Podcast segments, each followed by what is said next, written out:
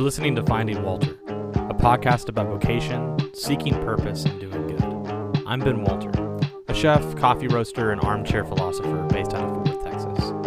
I started my journey to discover my vocation, find my purpose, and do good six years ago. It's been a winding roller coaster of a ride, and I'm still discovering more and more every day. My hope is the thoughts I share here will help you find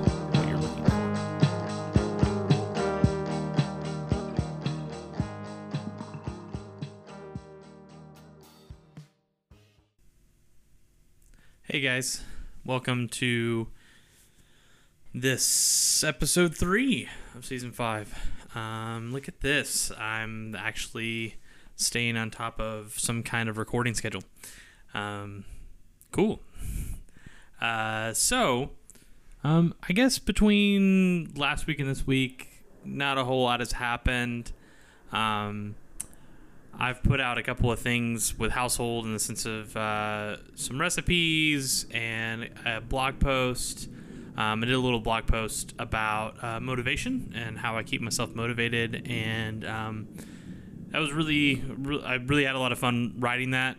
Really getting into some of my psyche and understanding how I've really been able to continue to build what I've been building for the past decade um, and just getting up every morning and doing that. And so uh, you can go uh, read that in two places. Uh, you can go on Household's website at wearehousehold.com or you can go to my Medium, which now has its own URL, which is thebenwalter.medium.com. And you do have to either have a Medium membership or at least five art- free articles. Uh, you get five articles a month if you're not a member. Um, so to read it there. But if you do read it there, I get a little bit of kickback, um, money wise. And so it's always a help, if you know what I mean. So, what are we going to talk about this week? Um, to be honest, uh, I think the one thing that has been ever present on my mind over the past week, coming weeks, is minimum wage. Um, and uh, I'm very sorry if you can hear that plane. You may not be able to actually hear that plane. Um, yeah. So, uh, anyways, um, so minimum wage. Um, so, like, let- let's start off with talking about where I, I began with my journey with, you know, working and that kind of thing. And I think the first, um, my first pay was five dollars and fifty cents an hour, um, and I was at Spring Creek Barbecue, um, and I worked very minimal amount of time. Um, it's really hard to remember what my paychecks were. I can't even remember how many hours I worked a week because I was going to school at the same time. Um, but then I um, I moved on from there to um, I went to Hobby Lobby. I started working at Hobby Lobby for a little bit, and I think I was getting five dollars and seventy five cents there. Um, which is crazy to think about now that like when I was in high school um, over a decade ago, that um, that's how low minimum wage was. Um, but I digress. Finally, I think by the time I was in college, I was working at Jamba Juice and I was getting seven twenty five an hour. Um, and then I got a raise when I became a manager. I can't remember what the raise was. I know that it was pretty good though. Um, and then started working at Freebirds. You know, gradually getting more and more money. Um, and then I think that by the time I got to when I was working um, at AT and T, I was getting like eleven seventy one an hour um, which that would have been 2013, 2014, somewhere around there. Um, and then just gradually, by the time I got married, I started working in a, a more office setting and I was getting more of a salary. Um, there wasn't necessarily an hourly with that. Um, and so, yeah, I just kind of wanted to talk through some of uh, that kind of thing of like where my progression has been. So maybe you can see where some of my ideas are coming at with this idea. Um, and my my idea, my, my ideas behind this are mine. Um, I, I think that, everybody that has something to say about this has something that adds to the conversation personally. Um, and so I think there's a lot of things that we need to talk about when it comes to how we get paid, how much we get paid, why we're getting paid. Um, and it, to, to continue the conversation, the, the first thing that I want to say is I think that a lot of things, I think we need to, to recenter our, our conversation about wages um, around productivity. Um, and also just the type of job, um, to be quite honest. And I'm, there's probably going to be a lot of you on both sides of the aisle that completely disagree with the premise that I am literally about to set. Um, but there are some jobs that literally do not warrant a 40 hour work week. Um, and really, when I think about even some of the office jobs I've had, I was only productive for maybe about two and a half hours, maybe three hours a day. Uh, the rest of the time, to be honest, um, I mean, you're either reading emails or you're talking to your, you know, office mate or or whatever. And not to say that work didn't get done, it's just really the amount of work that there was really only amounted to maybe 12 to 15 hours a week. Now, that would change season by season because there would be certain projects that would take much more time and that kind of stuff. But within the office sphere I've worked in, that's really what productivity looked like. Now, let's juxtapose that with restaurant work. Restaurant work is an interesting bird, if you will, because I still kind of have the same amount of thought process of like really how many hours are productive, um, because there are dead times. Um, and yes, during those dead times, we should be, you know, cleaning. The whole adage of you got time to lean, you got time to clean. But then my next question is what happens when everything is clean? What happens when everything is prepped? You're just standing there. I had this mentality for a long time that even if I was scheduled until four in the afternoon, if it was two o'clock and we had been dead for an hour or hour or two and all everything was prepped, everything was cleaned, well, I have nothing to do. And so there's other things that I need to go take care of outside of my job, whether it be life stuff or all that kind of thing. So I also had the idea that if I'm just standing here hoping that a customer walks in, well, my buddy that owns the business, like he's paying me to stand and I don't know, to me I feel like I was just stealing money at that point. Even if he had scheduled me to 3 or 4 p.m. It's like, well, there's just no point in me being here. So I'm gonna jet out. Um, and if that's cool with you, or if you don't see anything that needs to be done, and more often than not, that's how it was. They're just like, yep, go ahead and get out of here, man. There's nothing to do. And so, um, which doesn't necessarily help either because you know you need those hours, but it's that that what I want to point out with all this is that this is so much more complex than just everybody should get fifteen dollars an hour. I want good wages for everyone. And I think that what I what where I want to take this is I want to take it back from the minimum wage and I want to talk to you all about maybe what I would consider what would be business ethics.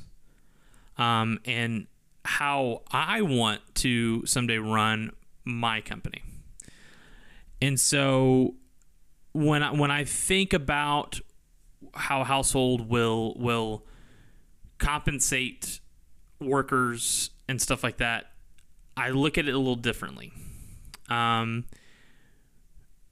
where I look at it is is that there, there's some there's some operating documents that I've put together for household, and I have decided that the cap for my salary with this company from now until the end of time, um, and I think that I did attach some kind of like um, inflation percentage increase to this. Um, but regardless, I have set the cap for my salary at 75 grand a year. Um, now that doesn't mean that when we are officially open running, I'm full time with this and I'm getting 75 grand. It just means that I'm working up to that 75 grand. Now, as you know, with businesses, there's always overhead costs, there's rent, there's food cost, there's all kinds of stuff, and there's labor. Um, well, the way that I see it is is that the workers within household will get a base pay of $15 an hour plus tips. and then whatever is left over at the end of the year that does not go back in into overhead costs and food costs and just like investment, investing back into the business to build more of the business, whatever is left over, I don't get that. That doesn't come to me. That goes back to the workers. That goes back to everybody else. Um, because you know, if I've re- if I've reached my my cap, um, then like they will get what is left over. Um, that that's my hope, and and that will probably change from year to year. Um, the cap will probably increase for me, but overall, the cap for me that I want is seventy five grand a year plus some kind of inflation percentage, um, just depending.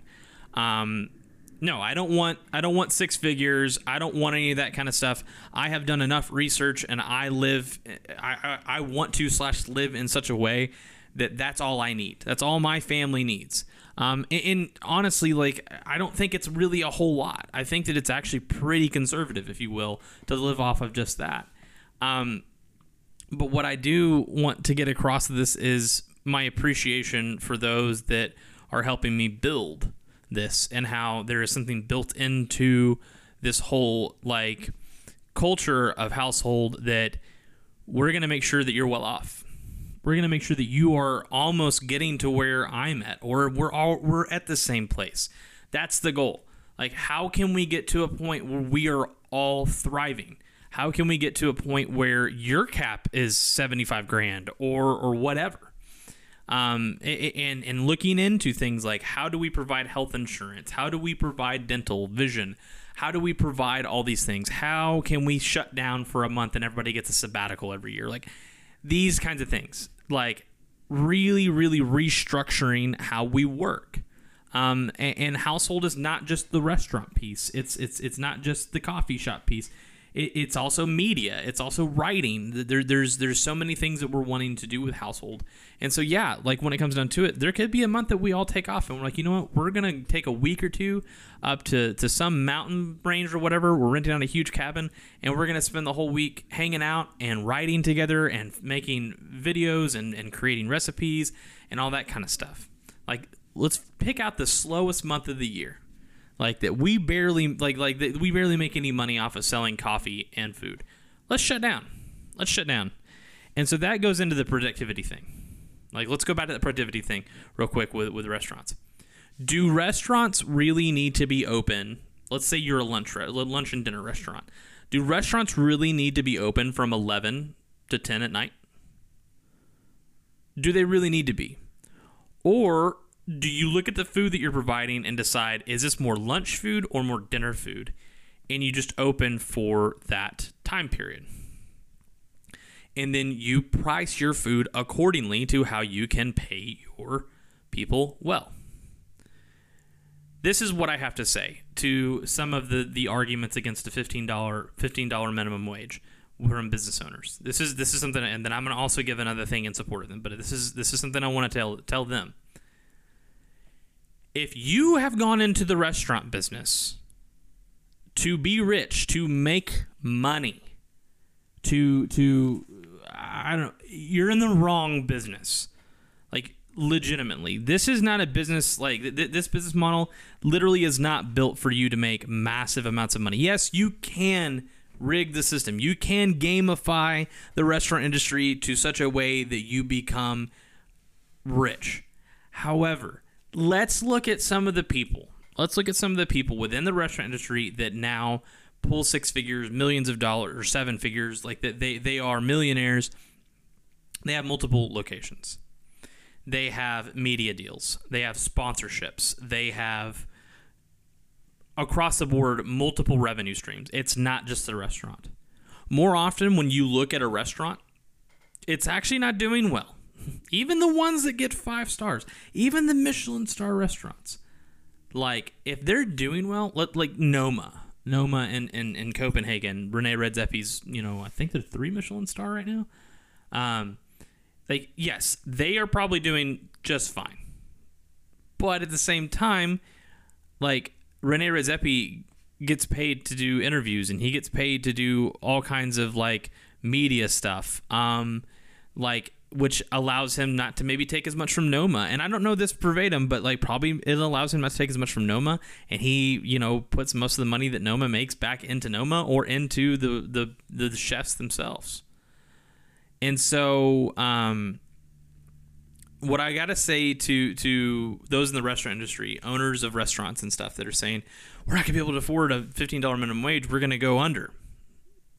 Well, um, did you come into this hoping that you would be making crap tons of money? Because you shouldn't have. If you want to make crap tons of money, that's your goal. There are plenty of industries for you to go and and and do that. There really are. Um, I, I I know people that that work forty hours a week that make high high six figures. Um, and if that was your goal, then you should have gone and done it. Um, you should have gone and done that, not this, and just been a foodie. like if, food is something that you're really passionate about, then you should have been a foodie, and you should have gone and been an accountant. Like let's just be honest, or a plumber, or an electrician. That's what you should have done. Um, but if you're passionate about it, then you should just understand that yeah, like this is just part of it, and to keep it going, like I do need to pay my people, um, and we do need to look out for each other. And maybe I'm rambling at this point; I'm not making a whole lot of sense. But let's also look at it from the side of the business owner. Okay, yes, they have put in risk, right? There has been some risk they put in into providing the space for this to happen, renting or buying the equipment, um, getting the business licenses. They've put in a lot of money, right? And like yeah like they, they should get a little bit more because of the risk they've put in of course I, I get that but more often than not the gap is just crazy between like an owner and the employees. Uh, and well, I mean a restaurant more often than not actually like the owner of the restaurant actually isn't making anything at all while everybody else is making hourly pay. But I digress. Like the, the it's I say all this to talk about the minimum wage. I say all this to talk about the fact that it is a complex issue. Very very complex. And it's hard for me because I am wanting to implement some of these ideas that a lot of people are espousing out there on my own without anything from the government forcing me to do anything. And that's where I stand. Is that more often than not, you have people in Washington D.C. They are in their Capitol buildings. They are they're they're up there, and that's great and all. But they more often than not don't completely understand the micro economies of America. They may understand the macro, but they don't understand the micro. And and the, the what could possibly happen with a $15 minimum wage in certain counties of Texas or in certain areas. Um, sure, there are tons of things to be like I guess you could say to be afraid of with a with a $15 minimum wage. Um, you have the possibility of milk prices going massively up. Um, you have, I mean, like it, it's crazy what could happen. And the thing is, maybe it wouldn't, maybe it won't. I mean, a lot of people say that it is going to happen if we raise it to that point, um, and that it, it to a certain extent, it will even out. Um, and that's hard. That, that's hard to, to quantify. I don't have enough research to sit here and say, but it is something that does cross my mind. Okay, well, if I don't know, let's say for instance, McDonald's has to pay all their workers fifteen dollars an hour now. Well, they've got to cover that cost somehow. Maybe McDonald's is a bad thing because they already have crap tons of money. Um, and so technically they could probably like be okay with giving fifteen dollars an hour, which a lot of them already are. Let's talk about a mom and pop. Let's talk about a small mom and pop like pizza shop or something like that. So they have to start paying everybody fifteen dollars an hour, and they're doing all right. They're, they're the the pizza shop is busy all the time. They're doing all right. They're bringing in money, um, but then they've got to start paying instead of paying their cooks like twelve dollars an hour. They got to start paying their cooks, um, well, maybe more like seventeen dollars an hour, because well, they're going to want a little bit more than minimum wage because they've already been making roughly four dollars, five dollars past minimum wage already. Um, and then the other thing is, is that okay? So you have your front of house that has been making more like maybe nine, ten dollars an hour, um, which is two seventy five to three dollars past. Um, so you're already let's just say that like you keep that thing right. So you're looking at seventeen dollars for front of house, twenty dollars for back of house, an hour. Okay, let's say that you have two cooks all day long. Um, that's all you have is two cooks, and it's twenty dollars an hour, and you're open from let's just say eleven to eleven. Actually, let's say eleven to to nine to make it an, an even 10 hour shift. Okay, so you got two cooks, they're both making $20 an hour. Okay, so you're looking at um, in an hour it's cost $40 to, to hire them. They, they're, you have two cooks all day, maybe they shift out, but it's still the same. So you're looking at that you have uh, you have $400. $400, right? Of labor just for your cooks and um, let's say that you have two front of house people all day long, um, and that's let's say we're going to pay them seventeen dollars an hour, and there are two of them, and you times that by uh, ten, and so you're at three hundred and forty dollars. So so far with your labor, you're at seven hundred and forty dollars a day. Um, and you're open six days a week, you're looking at four thousand four hundred and forty dollars just in labor a week. Um, and let's say you sell your your pizza slices for three fifty a slice, right? Um, and let's go ahead and make your PPA, you know, price per, per person per patron. Um, let's say that it you sell a Coke for two bucks and a salad for four bucks. Let's say that you can convince everybody to get a salad, a Coke, and a slice of pizza so 350 for the pizza plus let's just say that it's, you know, like 350 for the salad and then $2 for the Coke. $9 PPP or uh, PPA. Um, so we're at 4,440. So how many of those meal deals would you need to um, to sell a week to meet your labor? So you would need to sell f- about 489 different combo meals. 489 different combo meals, right? Um, in a week. So let's divide that by six. So you're looking at you would need just this is just to uh, cover your labor, right? You would need to sell about 82 of these a day.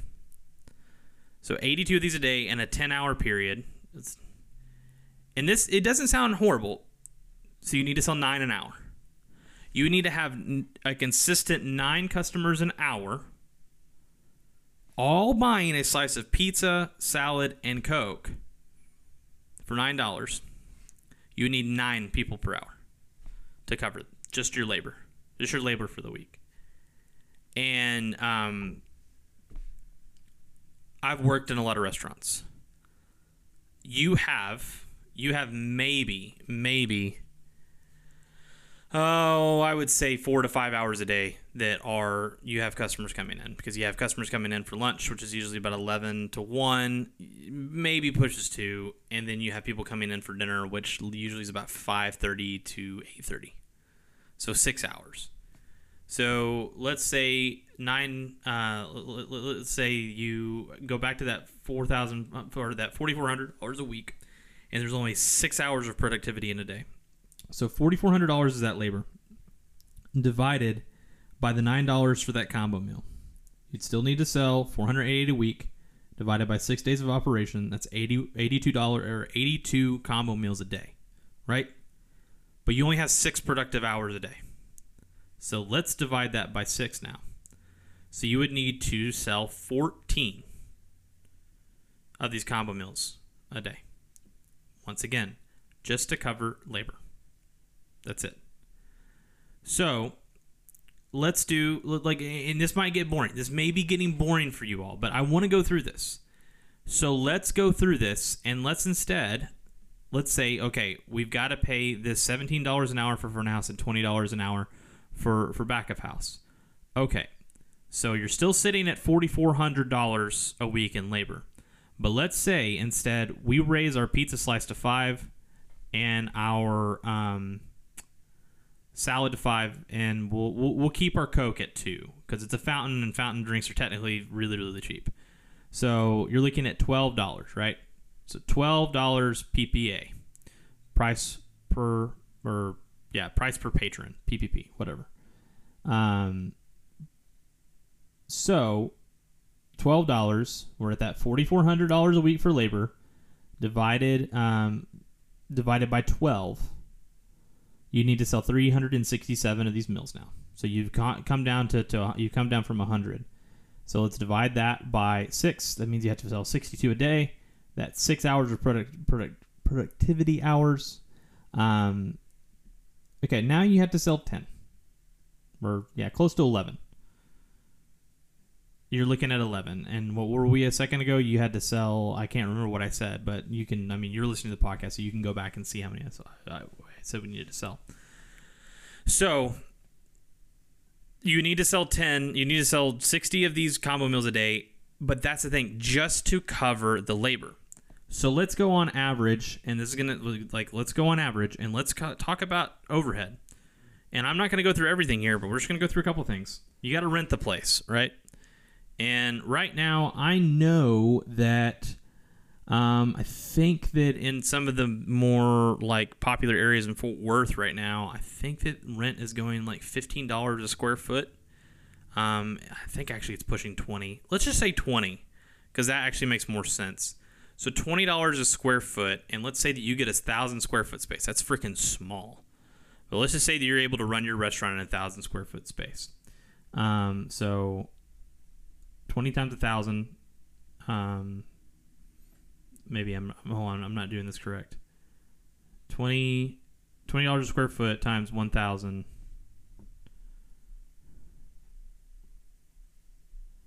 Um, yeah, for some reason this isn't working out in my head.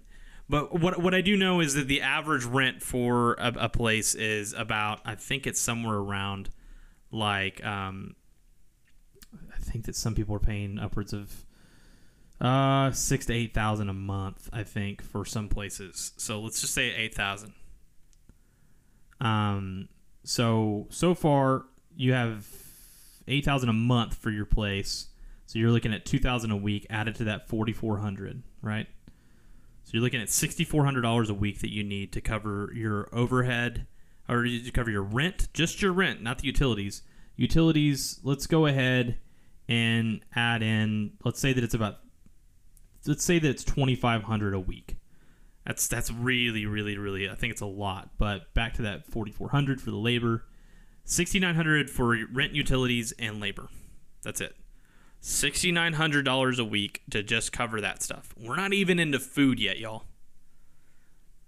Like we're not even into food. And um, we're gonna stop there. Because $6900 a week and you're open every week year just in labor and rent and utilities, you're paying three hundred fifty-eight thousand eight hundred dollars a year. So these are real questions that we need to ask. These are real things we need to think about. We need to we need to get creative. That's what I'm getting at. Is because yes, I agree. These people need to be paid and they need to be paid well because a lot of these people are in poverty. A lot of people can't even afford rent. See, I'm looking at things from both sides, which is I think what we need to be doing with everything. Like people can't make it right now, but businesses also seem to not be able to make it either. So what needs to change? And so that's where I'm going to end this. So we've been talking. I've been talking in circles around different things. I've been I've been toeing the line. I've been I've been you know straddling the fence per se on on which side I'm really going to fight for. Um, you've heard some of my ideas of how I want to run household. Um, and it might be idealistic. It may not even be possible, but I'm still going to try to do it what do we do? What should we do? I want to hear from you guys. Like, no matter what you think, I want to hear what you have to say about um, people's wages and the fact that most people can't afford anything right now, and that businesses are also going out left and right because they can't afford anything right now. And it just seems like uh, everything is just kind of failing. um, so, how do we fix this? What do we do? Um, so uh, hit me up on on social media. Um, I'll be posting when I post this podcast. I'll be posting kind of like a, Q and A thing, um, and just kind of getting people's thoughts. Um, let's all get together. Let's have a conversation. Let's figure out how we can do better for our communities and for for everything. All right, guys. I'll see you next week. This has been an episode of Finding Walter, presented by the Household Podcast Network. Household is a hospitality and media collective based in Fort Worth, Texas, focused on eclectic food, single origin coffee roasting, and building community. Our goal is to create experiences that better the human community. You can find us online at www.wearehousehold.com and on Instagram at wearehousehold.